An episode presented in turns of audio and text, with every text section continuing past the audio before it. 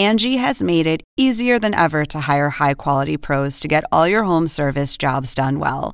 Just bring them your project online or with the Angi app, answer a few questions, and Angi will connect you with local pros who match your specific needs. Or book a service instantly at an upfront price. So join the millions of homeowners who use Angi to care for their homes and get your next home service job done well.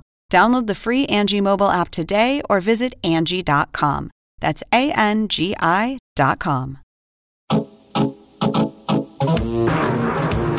This is Matt Harrigan, and it's Robot Chicken Week on the Adult Swim podcast. Robot Chicken is entering its 10th season.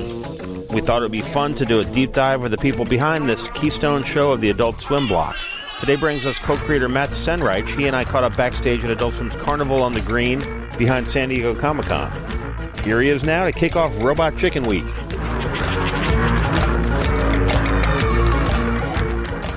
So, do people recognize you when you come here? Never.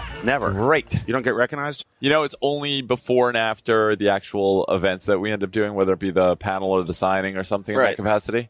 So I can blend in. Usually, you know, it's great because I have Seth or Brecken. So Seth and Brecken get most of the physical attention. Yeah, and then I hide in the background and I can just go to the bathroom and then disappear into the wind. For anybody listening, we're sitting outside. How do you even describe where we are? Yeah, we're on the Adult Swim footprint, probably about 20 yards from the stage, which is booming. Rick and Morty, I think, is signing right now. Or Genndy is signing right now. It's happening right now, yeah. Another perfect example of people that we're just going to go hang out with later. Genndy. Yeah. I love Genndy. The best. I will say about Genndy, I'm awkward with him because he's one of those people that I look up to. Yeah. And so, again, it's a little bit like a George Lucas situation where I'm like, all right, I can be normal around you and it'll be okay. And yet every time I'm with him, you can kind of see the sweat a little bit of me. Even though I've gotten to know him, I still feel like a complete ass when I'm talking to him. You feel like you're in the presence of a real genius. Yes, very much so. And it's look, anytime I get to interact with him, anytime I can learn from him in any way, I feel better about myself because, he really is unbelievable. But people do recognize you sometimes. Yes, people do recognize me sometimes. And it's flattering when they do. But again, I much rather prefer not to be recognized. Why? Because I'm an awkward human being. Wow. Are you a nerd? I'm an extreme nerd. I mean, this is my 23rd year coming to Comic-Con. Wow. I come from the comic book world, but I just like to be able to stand in line and buy stuff, or wander around and see something I've never seen before, or buy some random comic book I don't have in my collection. Are you looking for something specific while you're here? This year, not so much. I bought a couple toys from Mattel this year that I really liked. There was a Mario Kart gold and silver, Mario. And I just wanted to get the gold one. And, I've only gotten the silver one so far. And I don't know if I should keep buying these things. It's 1 out of 10 is the gold. Do you know how many toys you have that you own? I have an attic full of them that my wife tells me I should get rid of. She like your toys? Not at all. She doesn't? And my kids, I wish, would love my toys. Do they not care? No, not really. Is it because you're enthusiastic about something that your kids reject it? Very much so. They reject your toy enthusiasm? Yes. Yes, they are. I think that's the case. I think my daughter, who's 6, probably is more into art, which is more my world. And my son is more into video games, which is great in my world, but toys are completely irrelevant to him. So it's slow, and neither of them could care about comic books. What comic books do you crave? Are you on a quest for something? Not so much. There are just probably certain trade paperbacks that I still look to get for my collection, things that I hear have come out that I like. Yeah, it's tough. I grew up with, the Marvel stuff. It was, Avengers, Captain America. It was X-Men. It was a lot of stuff back in the early 90s or late 80s that I really fell in love with that got me into this world. Do you remember the first thing that really hooked you? Yes. It was an Avengers comic, Avengers 283, which was a amazing issue and just made me happy. How did you come across it? I was just in a newsstand, and it was sitting there, and I had nothing to buy, and my parents asked me if I wanted to buy something, and I just ended up buying this comic and frustratingly read it. My cousin had a huge collection. He lived in Madison, Wisconsin, and I would always occasionally look at it or read it a little bit, but I wasn't diehard, and that's probably what triggered me to buy this thing at the newsstand. And once I read that comic, I was in. Avengers and Captain America, because it was Captain America getting fired. What do you think it was that got me? That resonated. Yeah, that got you. I don't know. I was a nerd. I was one of those guys who, you know, wasn't popular in school that much, and it just gave me this escape to dream, to be something I could never be. You weren't popular? In elementary school, I was, but not in high school. Not in high school. You declined. I declined to be popular in every way. I had a nice balance, though, I will say, because I wasn't popular and I was awkward and I was quiet, and which is still the case. And this is why anyone listening to this will know that. You don't seem awkward. I appreciate that, but I am. Uh-huh. And then, what was I going to say with that? And then in high school, the reason I wasn't beat up, I would say, was I was able to play sports. What'd you play? I played soccer a lot. I was really good at soccer. And then I went into hockey, and I got to be really good in hockey, which was lovely. So that sort of took the edge off the nerd. Exactly. Side. So I wouldn't get beat up, but I wouldn't hang out with them. Did you ever get beat up? There was one moment that I remember. Yeah. What happened? I need to ask you these questions. I'll trade you this story. Okay. But yeah, I was in middle school. It was like 6th grade, and I was walking with all the books under my shoulder, and there Classic were a bunch of eighth graders walking towards me, and then one at a time they just knocked into me, knocked the books out, and I just kept falling, and then being the tough guy I thought I could be, I turned around and I said something inappropriate back to them, like, this isn't something you should do. And is that how you said it? Yeah, exactly. That's exactly how I said it. No, and then they just all turned around and decided to take a little hit on me. They beat your ass? Yeah, my stomach hurt. It was a couple punches in the stomach. It was a throw against the lockers. It was wow. Yeah, it was unpleasant. And then I told my parents I didn't want to go to school anymore, and didn't tell them anything about that. Wow, that really happened. And it stuck with you. Do you remember how old you were? What grade you were in? 6th grade. So what is that like? Yeah, somewhere in there. So middle school sucked. I can't think of one person. Did your middle school suck? Yeah. There's not a person who's like, oh, middle school was awesome. Yeah. This is the greatest thing ever. You don't want to peak in middle school. No, you don't. I definitely did not peak in middle school. I don't think I've even peaked yet. So wait, what happened to you? When did you get beat up? I had older brothers, so they would beat me up sort of regularly. How many? 2. But I would get teased because I have big ears. You do? Well, I have to look at this after. I have headphones on. Yeah, I don't know. I feel like I didn't really get beat up too much. I got taunted a lot. I was a total nerd also, but I wasn't a good athlete either. At least you had that. Not a lot of sports and nerd culture. Is there crossover, do you think? I mean, there is now with High School Musical. Right. But now back then it wasn't really like the fact that I was able to play sports was. I felt like I could survive a bit. It was really nice, and I really loved hockey. Like I still love hockey. Soccer. My coach was very difficult, and it made me hate soccer. So I still did it, and I was still good at it, but it definitely made me. It's only more recently that I've really enjoyed watching it again.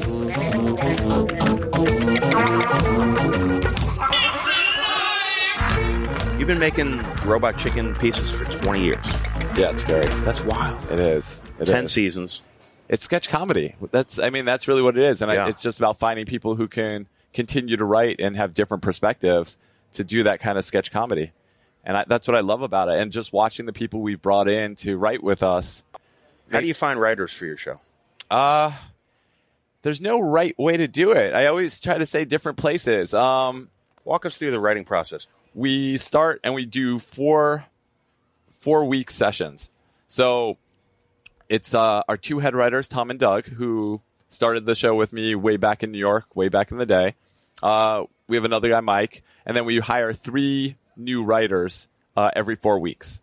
So we bring in just different perspectives. Everybody for 2.5 of those weeks will just keep coming up with ideas and writing them down. Everybody shits on everyone's ideas as much as possible. But we all vote on what should make it to the next level. And whatever we end up doing, we'll give it like, oh, this is going to be a 1-minute sketch. This is going to be a 3-minute sketch, whatever it might be. And then it's on hold until the last week and a half, and that's when everything gets scripted. So for the last week and a half, everybody gets scripted. It goes line by line.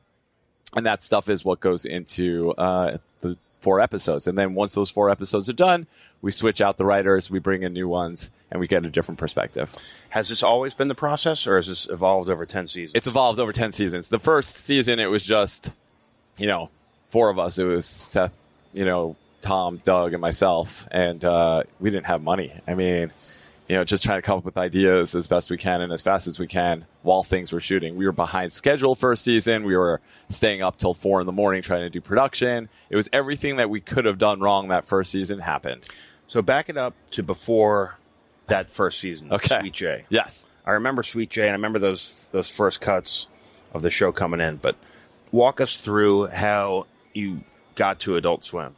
Okay, so we had done this thing called Sweet J Presents for Sony Digital, which is called Screen Blast.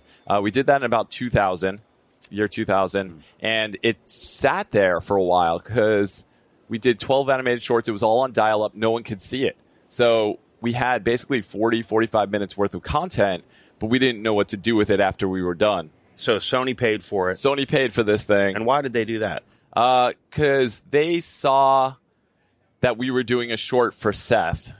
Seth was a friend of mine. We were both super geeks who would do it at Comic-Cons. And he called me up one day and he's like, hey, I'm going on Conan O'Brien.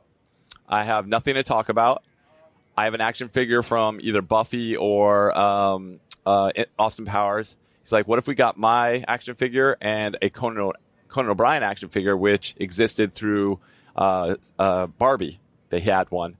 And we had them just kind of go on an adventure together. And he's like, do you want to make that with me? And I said, that sounds great. Wow. So after work at 6 p.m., I would start working on that with him.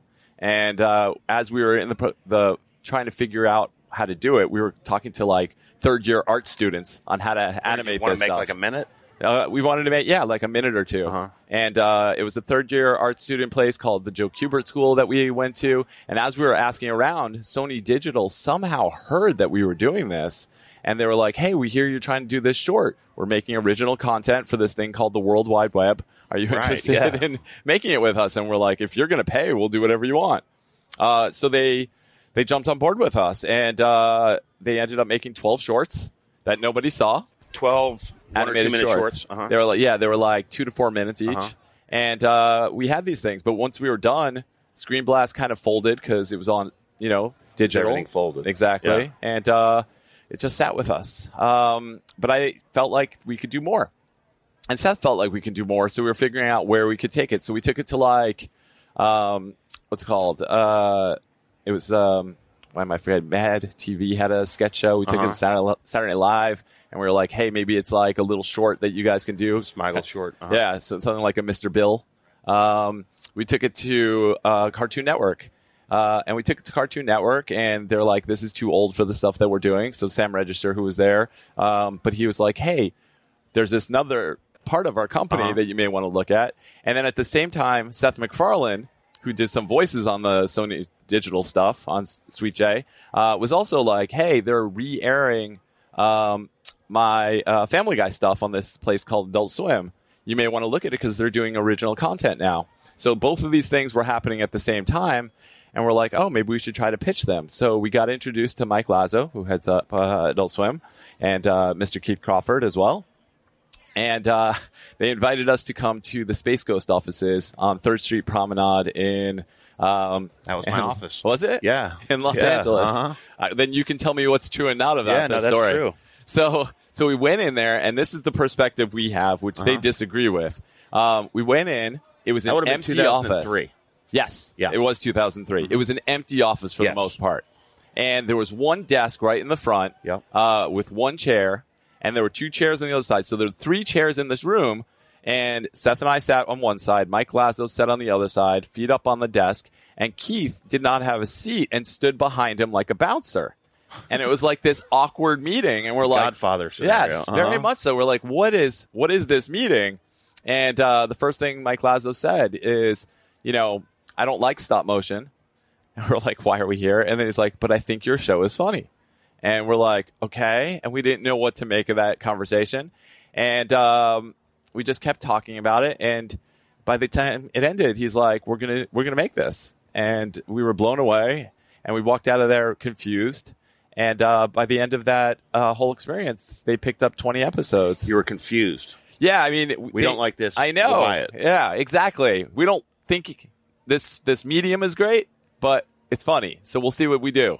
And that's how we walked out of it. And again, Mike Lazzo felt like he was barefoot. At least that's how I remember it. It was an awkward thing. But yeah, it was a wild scenario. And so I guess they started talking about a deal. I didn't have an agent at the time, really. I mean, I might have. I don't know. It was a whole weird scenario. And the next thing I know, Seth calls me up like 3 months later.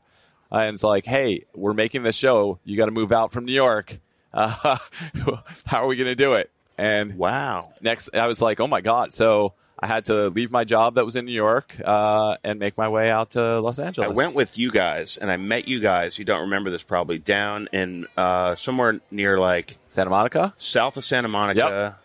I remember where those like internet company offices were. Yep, that was first season. We were looking at AOL's building. Yep, stuff like AOL Music. I do remember that. Had an office there. Yep, we were right next to Activision down there. Right, yep. Activision. Yeah, it was this small little building for this thing that for stop motion you need a lot more space because you have to build sets and puppets. You know, you need like actual machinery, and we're in this like little mini office building.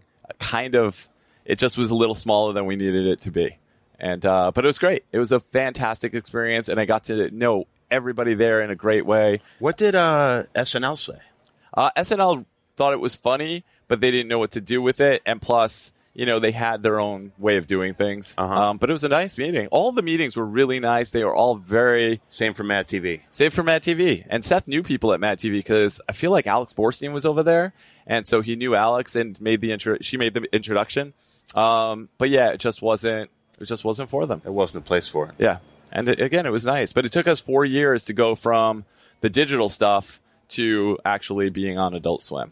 And yeah, it's just, and then we just got to know everybody. And do you remember when your first cut you sent to the network? Yes, I do. What they said? I remember what they said. They said a few things. First thing I remember them saying is the long sketches needed to be shorter and the short sketches needed to be longer. I remember that. I remember we had a sketch about the Tooth Fairy, which was really dark. And I remember Lazzo being like, hey, this is really uncomfortable to watch, and I don't think it's going to work. When it was in Animatic, we're like, you have to trust us. And he watched it afterward, and he said it was his favorite thing from season one after. Wow. Which, you know, and I think that was what really was the moment that changed our relationship with Adult Swim, where it just was this like, hey, we're doing this together, you know, all hands in, because he believed in us. And I think him believing us made all the difference in the world. Because stop motion is such a tremendous, terrific headache to make. So to go from an animatic to an executed Tooth Fairy sketch, yeah, that's a lot of trust. Yes, very much so. And what did they say? For you guys. What do you remember? I remember the sketches exactly as you said. The longer sketches needed to be shorter. Yep. And I didn't know about the shorter sketches needed to be longer, but I remember sitting in pre-renovated William Street, and Lazzo used to sit at the end of the hall with this, you know, TV on a cart and a VHS under it, and the tape would come in, and you just pop it in. I just love that it's a VHS. Right. Yeah. Right? It was. Keep going. And but, like, it was a very democratic arena. He'd sit there in his chair and with a cigarette hanging out the window, and PAs and assistants, you know, everybody in the office would come around and watch whatever he was watching. And that would be the sort of immediate focus group as to if something, you know, would you get an instant response, whether or not, you know, that steered the direction of it. Hard to say, but it was, I remember when that came through. You know, the fact that even if you talk about stop motion now, that people are like, well, it's going to be like Robot Chicken. We're like, no, stop motion could be anything you want it to be. Yeah. Robot Chicken is to make it look like your action figures are coming to life. Or they think about, you know, the Leica stuff, which is like Nightmare Before Christmas, or it's going to be this dark, brooding kind of style. it doesn't need to be that. What do you want it to be? And you can make it that way. It just, you know, it has a 3D element to it. It's live action animation. Yeah, really. Very much so. What do you remember about the first season? Like things, it was a rough start. It was a rough start. I mean, I remember it being great. 'Cause you had moved? Yes, I just moved. We set up this whole thing. It was great, and there was an excitement to it that I can't explain. I do remember Seth went to go make a movie in the middle of the season. That's convenient. And yeah, exactly. And it was in like Bulgaria. No joke. It was something like that. And it was before you can actually use your cell phone to really interact with people and look at things. So I would be sending him dailies, and it was hard because by the time our day finished, he was waking up in the morning. Did it cross your mind that you've gotten into a big clusterfuck? And, oh, yeah. And I've moved here. Yes. He's gone off to do a movie. Yep. I'm trying to send him stop motion clips to Bulgaria. Yep. And even worse. And the network is going to be furious. Yes, all across the board. And then worse, the 7th episode, I still remember to this day, our animation directors called us in, and we had a meeting at like 2, 3 in the morning. And all they did was explain to us everything we were writing is way too complicated to be able to shoot for the budget that we had. Because our days, we would start at like 8 in the morning, and we would go until who knows what time at night in that season. And they were like, you have to change how you're writing. You know, we do like between 120 to 150 setups or shots per episode. Whereas that first season, we were doing 210 to 250. What does it mean to have a shot? A shot, like you set the camera up, it's locked in, and then the animator will just do it from that perspective. And then when you have to move that camera, you have to relight it, you have to reset it up as far as like where the puppets are. If you think about it like you have a camera in your hand and you're shooting something, you have to lock it in. It's easy to just lift up a camera and move it over. And let's say you've locked in the shot, and it's a guy swinging a baseball bat. Yep. So every movement of the bat is in that shot. That's in one shot, in one shot. Now imagine you need it from the other side perspective where you're shooting it from, 90 degrees over. That's a whole setup that could take like, 3 hours to set up and relight. Yeah, exactly. Move potentially the background and make sure it's all perfect. So you didn't know yet how to write for that. No, not at all. Yeah, that took us probably a couple seasons to figure out. And also how to be funny for that. Yes. It's not just... There's also that aspect as well, yes.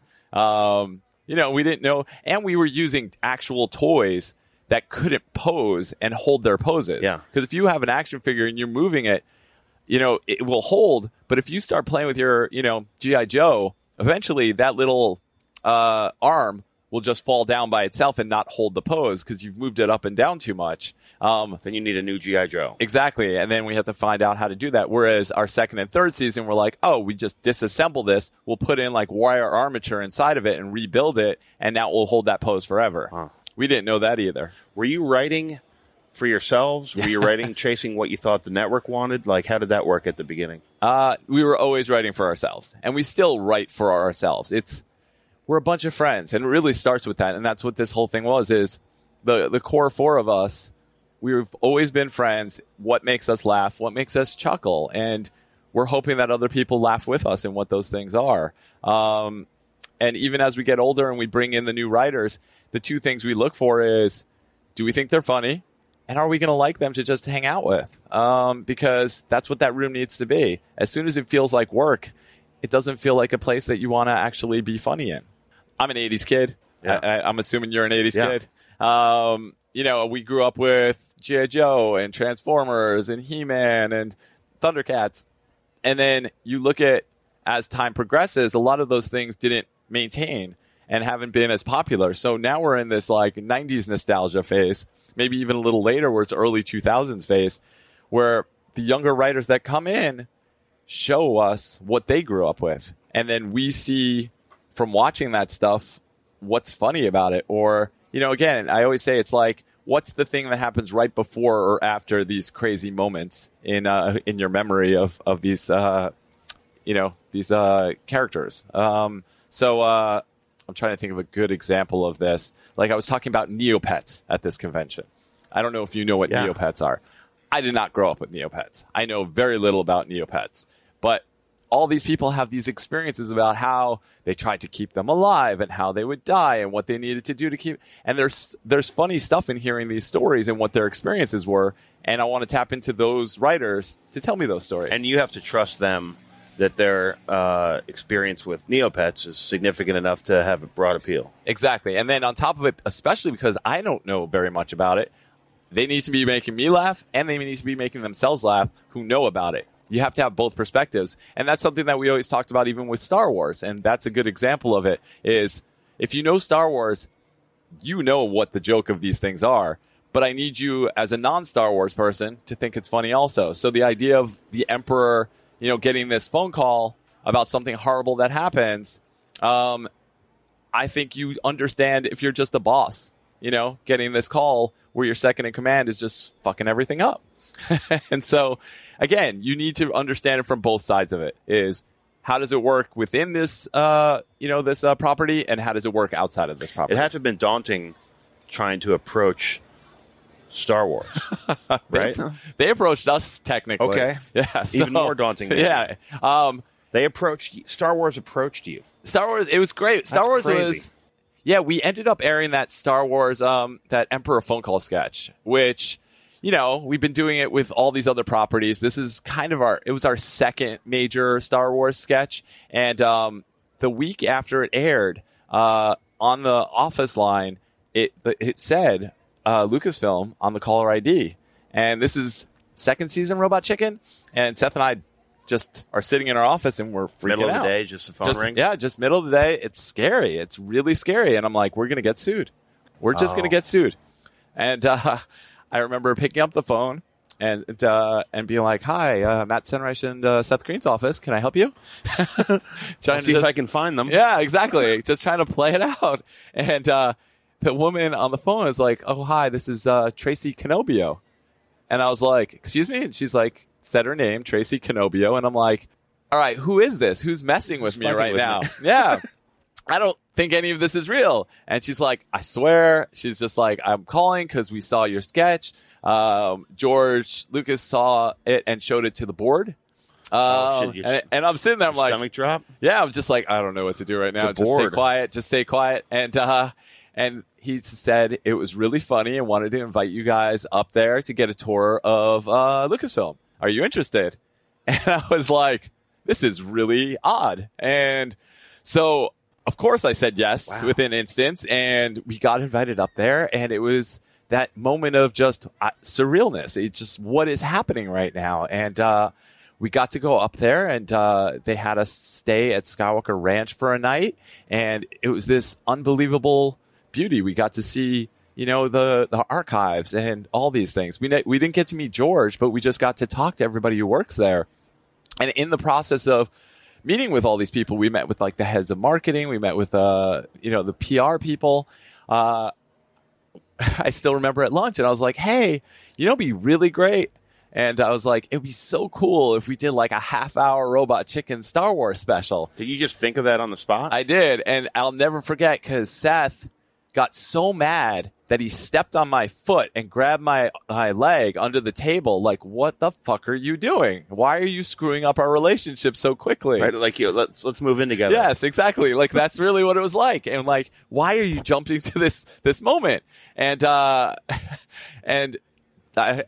looked at me. This guy Tom Warner looked at me and nodded his head, like of interest. And I was like, all right. And we left. And within 3 weeks, they came back to us and they're like, that sounded really interesting. We would love to figure out how to do something like that. Yeah. And, I then had to call Keith Crofford and be like, hey, man, how does this sound to you? You guys got to work on a relationship between these two giant corporations. But it ended up working itself out great. And, we dove in and it built our relationship with Lucasfilm and it built our relationship with George Lucas. So, yeah, I still to this day, I'm blown away by it. And you looked at the caller ID and said Lucasfilm. Exactly. Anytime now. It's wonderful. You ended up meeting George. Yes, I've met and worked with George now, and it's been an amazing experience. And gosh, a lot of people here at this con would be like to be in your shoes, right? The best way I can say with George that I always say is I'm George's dad to Seth and George together, who are my children. because the two of them, for whatever reason, act like little children. And it's very uncomfortable for me. What where I'm mean? Like, hey, guys, we got to work. And the two of them are like telling each other jokes and silly stories. That's crazy. It is. It makes me feel like a complete ass that I should just be joking around with them. But I guess I've turned into a responsible adult. Yeah. So, yeah, it's been an amazing experience. Have you had a unpleasant reactions from celebrities that you've mocked? You're asking me this on this thing? We can cut it out. We can edit it out if you change your mind. There have only been a hand, like not even a handful, I would say like one hand worth of people who are just like, it's just uncomfortable or awkward where you realize they probably have no idea what they're doing. But most of the time, the people who come in, you're blown away by how game they are to do things or make fun of things that they've done or, you know, lean into it and say, I want to do more, or see them out at like a comic convention and be like, why aren't I doing Robot Chicken now? We were just talking to some people about the 10th season and doing some sort of event where we've had 650 or more actors be on this show. Wow. And it's wild to think about. It's more than SNL has had. And it's shocking to me that we've had the type of talent that we've had on this show for something that is just this little 11-minute, late night cable show. And I again, when we started this, it was all favors that we were asking because no one now they knew. Come to you. Yeah, and now a lot of people end up coming to us and asking, or when we meet someone, they're like, "Oh, we'd love to do the show." Well, first season, what really put us over the edge that makes me happy was we had the what's called Scooby-Doo cast because Seth knew them all and he was in that Scooby-Doo movie. So it was like Sarah Michelle Gellar and Freddie Prinze and Matt Lillard. So having all of them really helped us, I think. We also got it was Ryan Seacrest at the time who Seth had just done some event with. And I think the biggest one that made a really big difference was we had Burt Reynolds and Dom DeLuise, and it was unbelievable. And we had them in at the same time. Wow! And to this day, that was one of the ones where I geeked out because Cannonball Run is one of the inspirational things for me growing up. And at the time, we didn't have a voice booth in our studio, so we went to a voice a place where we could do the records, a record studio, and they came in. It was a 9 a.m. record. And Seth had worked with him on a movie, and when they got there, he wanted to do a shot of tequila to start. And it was Bert. Yeah, it was 9 a.m. Dom was on a walker at the time and was just making fun of the fact that we were going to do this shot. Very entertaining. And the two of them, you just saw what that dynamic was, which was genuine. It was just this genuine dynamic between the two of them. And with Seth and I, they saw what we were like, and they were just leaning into it and both having fun with us and each other. And so Seth and him did a handful of those shots. I only did one before it broke me. But then Seth and Burt Reynolds doing tequila shots. They were doing tequila shots together. It was great. It was fantastic. And 9 a.m. At 9 a.m. And then when the two of them went into the booth together, every time Dom would do a record wrong, Burt would give him a slap across the face. And it was like playing it up for us, but at the same time, you saw them just kind of goofing it around as friends. And that was what changed me seeing what this show could be. Wow. And then they stayed after they recorded for the whole day of records, talking about stories like The Longest Yard. And I wanted to turn around and just be a part of it, but they were talking to the rest of our crew that was there and other voice talent that came in. But we were so focused on the other people we had to record. Oh, shit. So it was like you're trying to be a part of it, but you're a little not. But yeah, it was fantastic. How about the new season? This new season? Yeah. Like who we're having? Who's coming up? Oh my gosh! Can you tell? It's this new one. It's a weird grouping of people. Yeah. Like we have like David Lynch. We got to come in. What? Again, and it's like people like that you're like, oh. Do you ask him? Yeah, we asked him. He's for a very specific type of thing. And then does his publicist or whatever say, "Can you send me a clip?" Or for some places, yes. Yeah, for some places they may have no idea. We're at the point now where people do know our show, so it's either like, yeah, I like it, or there's no way I will do this show. I imagine somebody like David Lynch might be so removed from the planet that he might, his own thing. No, but that was... He knew it. Yeah. That's cool. And then, like, look, I go out to Harrison Ford every year, and, he I don't even know if it gets to him, but I don't think he wants to do our show. So you tried for 10 years. I will continue to try for 10 more. And do you acknowledge each time you try that I am trying again? Yeah. We always do. And maybe one day it'll happen. He knows our love for him. He's probably listening. He knows our relationship with Star Wars. We'll see what happens. So why do you think he doesn't do it? I have no idea. I mean, he just might not get it. Look, we pay very little money for this. That's probably it, right? I'm sure that has a lot to do with whether or not some of these people want to do these shows. Does everyone get paid the same? Yeah. Yeah. Look, it's a very specific type of show. These people come in and they could be out in a half an hour. Yeah. But again, a lot of people who come in now want to see where we make it, and they walk around. We give them a tour of our studio, and they have a really good time with it.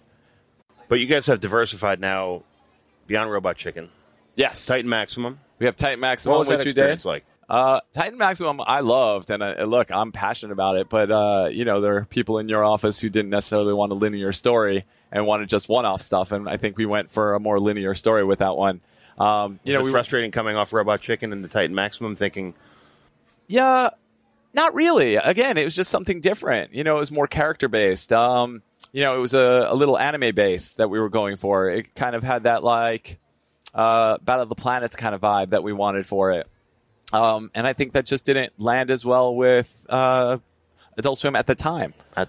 Yeah, because I feel like now that landing at something like a Netflix or even with Adult Swim. Well, Adult Swim doesn't necessarily do those linear storylines. Right. It's standalones. And that's why I think people always come back and re-air it. Even something like Rick and Morty, which is something I love. It has a linear growing of the characters, but the storyline isn't one giant storyline, which is what we were doing for Titan Maximum. Do you like the quarter-hour format, the 11 minutes? I like them both. It just depends on the show. Yeah. It really depends on the show. I mean, what's your favorite? I like the sort of short attention span quarter-hour, but you're right. I mean, it's nice to blow it out and see big, long stories. Yeah. Sometimes.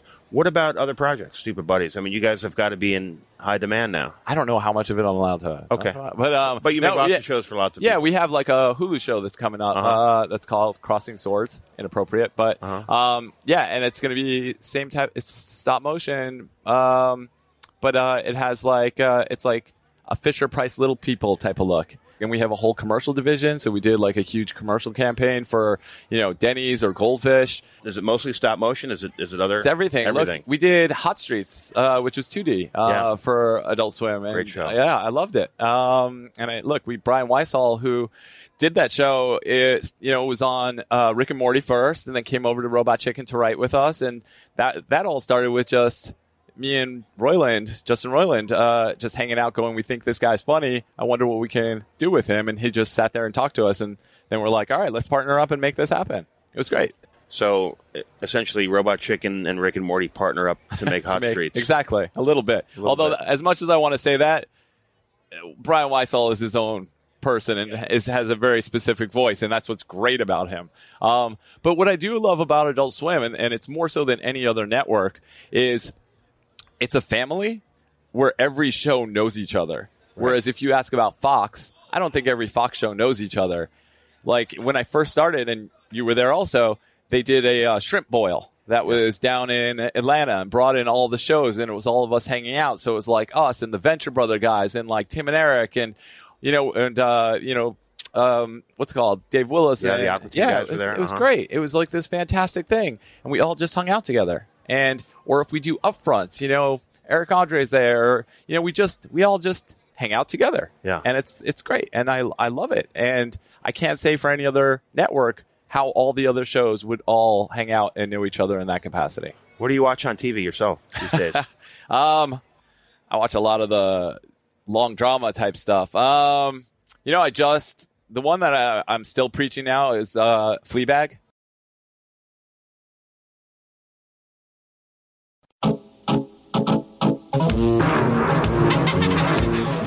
Do you animate yourself? Do you draw? Right now also? I mean, from the beginning you did? Not at all. Not at all. Yeah, I wish I did. I wish I did. As much as I want to be someone who can animate and draw. But you come from a writing background. I come from a writing background, yes. Again, when I was in the comic world, I worked my first job was at Marvel. I was an intern there when I was 16. And that started it all. What a great internship. Yeah, it was unbelievable. In New York. What did you do? As a high school intern, My dad is a doctor, or was a doctor. He's retired now. And one of his patients worked at Marvel and said they had high school internships. And so he got me the ability to interview there. And I was lucky to be one of two people who got this thing. So all I did was me and this guy named Joe Madureira, who's a huge comic book artist now. The two of us were these 16-year-old idiots. But we would photocopy everything. Uh-huh. We would mail stuff out for people. It was literally like we would go get coffee. Right. It was the lowest of the low. But yeah, it was exactly that level. But what we got to do was we got to know everybody. And every summer after that, I would find internships at other comic book companies or back at Marvel. And it was again, even to this day, there are people that I met from there that are still some of my closest and dearest friends. What would you tell 16-year-olds who might be listening to this what to do if they want to grow up to? I mean, you probably have one of the most fun jobs in existence. Would you say? Yeah. It makes stuff. I always say it's a really weird thing. Like, make stuff, apply for stuff, and be humble about it. I think that's the key. Because there are a lot of people who expect and want things as opposed to be humble and want to learn about it. There was never a point where I said, I deserve this job, more so than this is what I'm hoping for. And it's just how you phrase things to make those things happen. Look, I used to make stuff on a VHS tape and just shoot lots of little shorts that way. And now you can do it on your phone. Anyone could do it on your phone. Just keep practicing in that way. Do you have that early stuff that you made? You still haven't? Yeah, somewhere. Can we have a link to it? No.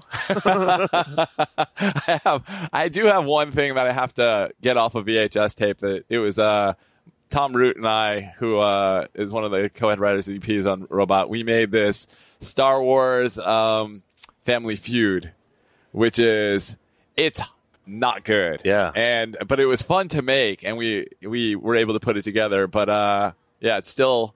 I have to watch it. I mean, again, I probably haven't watched it. Yes, the fact that I made it. Yeah. It helped us understand what works and what doesn't. And again, fail a lot. The more you fail, the more you learn from your failure. And that's ultimately what we ended up doing. It's interesting that you got internships at different comic book places. Yes. That seems really smart. Yeah, I wanted to just meet people. Uh-huh. I think when you're meeting people, even for me, I want to look out for people who I work with. Yeah. Like... any of the people who start as a writer on our show, I'm trying to help in every capacity because I see what they're capable of doing. And some of the people I worked with were the same way with me. And look, I look at and he probably doesn't even remember. There's a guy who used to be the editor-in-chief of Marvel who ended up leaving and going to start smaller comic companies, a guy named Jim Shooter. And if you're a comic book guy, you know who he is because he wrote a lot of amazing stuff. But every summer that I worked with him on the smaller comic companies, it was a company called Defiant and Broadway Comics. He would look at my writing. He would completely shit on it. He would tell me how awful and what I'm doing wrong. And I would feel terrible about myself the whole summer. And then at the end of the summer, he would always say, the only reason I was hard on you was because I think you have the ability to do this. And it was like, oh, this is great. And then the next summer I'd go back and it just brought you back down. He may not have done it the best way for me, but it made a real difference to me. And here you are. And here I am, yeah. But the same thing with the writers that we have now is just how do you get them to be doing the stuff that they're capable of doing? Yeah. Which is great. I love it. What's next for you? What's next for me personally? Yeah.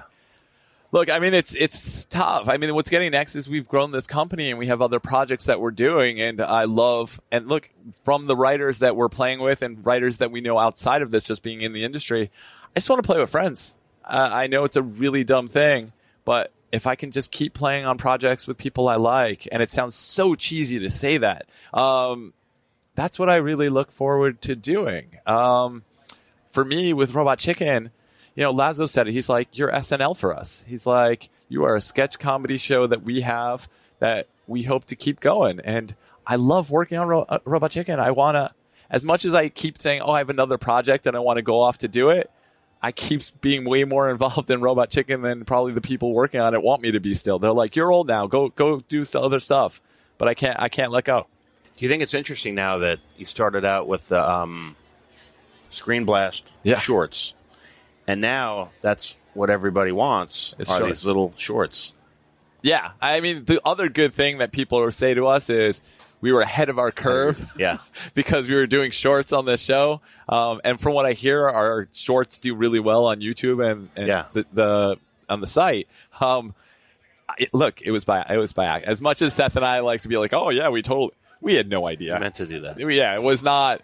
We just wanted to be silly and fun. And again, the short aspect of it just happened to be at the right time and the right place for us. What are the different ways people mispronounce your name? Give me the full spectrum. It's Sunrise is one of my favorites. I enjoy that. I give that one to Jeff Loeb, who is at Marvel. He did that starting in like 96. He's been telling me that one. Let's see. Yeah. And then Senreich. I'm trying to think some of the other. I don't know. People just do whatever they want. Yeah. Give it to us for the record. No.